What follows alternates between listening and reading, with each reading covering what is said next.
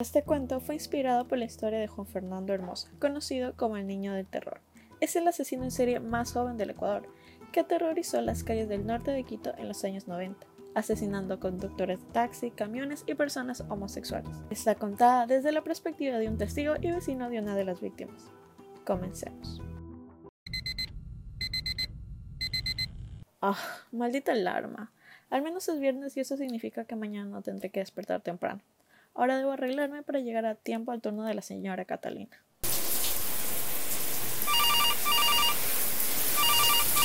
Amiga, ¿viste la noticia? Ayer mataron a un taxista y han encontrado su cuerpo en el Valle de los Chillos. Dicen que fue un balazo en la cabeza. Ay, por Dios, un asesino en nuestro barrio. Esta noche no salimos. Mejor esperemos a mañana que lo cojan y le aviso a Charlie en el trabajo que ya no hay fiesta.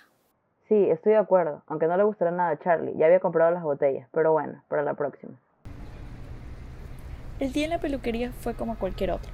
Estilizar cabellos, contar chismes con mis compañeras, pero era inevitable hablar sobre el tema. Y Charlie, siendo chistosa e impertinente, como siempre dijo, en este caso agradezco ser trans y no taxista. Esas pobres personas están expuestas a cualquier loca que suba su auto.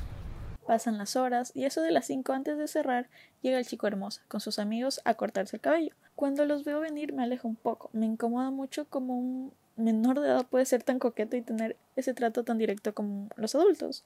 Tan solo tiene que 15 años. Aunque no se porte como tal, es un niño. Pero a Charlie, que le encanta la atención, y mientras corta su cabello le cuenta cómo se cancelaron los planes de la noche por ese asesinato, y que ya había comprado el alcohol. El chico la mira y dice que él tampoco tiene planes y le vendría bien unos tragos para despejarse. ¿Pero despejarse? ¿Despejarse de qué? Si solo tiene 15 años. ¿Una mala nota? Le lanzo una mirada a Charlie mostrándole que no estoy de acuerdo con lo que está pasando, pero ella me ignora y lo invita a su apartamento. Ay, amiga, ¿en qué te estás metiendo? Desde mi apartamento puedo escuchar la música en el suyo. Reviso la hora 11 pm. Dios mío, amiga, es un menor de edad. Me repugna pensar cosas. Sé que ese chico no se comporta de su edad, pero siempre me ha dado una mala impresión. Intento dormir, pero la idea me quita el sueño y la música está muy alta. Reviso la hora 1 a.m. De repente escucho gritos y golpes, pero conociendo a Charlie, no sé qué pensar de ellos. Entro en shock y mi cuerpo no me respondió. No sé cuánto tiempo ha pasado. Logré pararme de la cama y ver por la ventana. Pero yo no veo a nadie ni nada solo un silencio aterrador que me pone los pelos de punta. ¿Lo habré soñado? ¿Habrá sido una pesadilla? Aterrada de ir a su puerta, la llamo, pero no contesta. 3 a.m. y llamo a la policía. La policía no me prestó mucha atención hasta la mañana siguiente cuando encontraron el cuerpo de Charlie con cinco tiros dentro. Por semanas solo lloraba y me culpaba de no haber hecho algo para detener la situación. Me decían que no había pruebas suficientes para culpar al muchacho, ya que yo no lo vi entrar ni salir.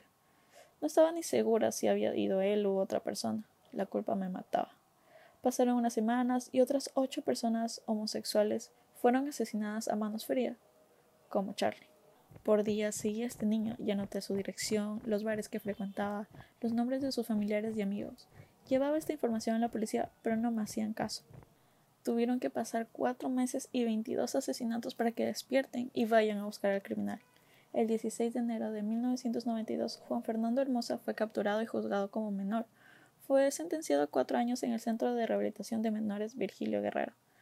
Tras cumplir su sentencia, regresó a Sucumbíos a vivir con su padre adoptivo. Esa misma semana, un grupo de encapuchados no identificados lo secuestraron, torturaron, le dieron machetazos y golpes por todo el cuerpo y tras algunos tiros arrojaron su cuerpo y le pasaron el carro por la cabeza.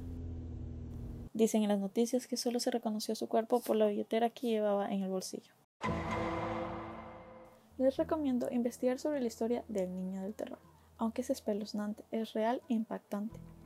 ¿Cuál creen ustedes que es la enseñanza de esta historia? ¿Tendrá que ver con el karma? Déjenos saber sobre sus opiniones en nuestro Instagram. Síguenos y compártenos tus opiniones. Hasta la próxima y no olviden mantener la guardia en alto.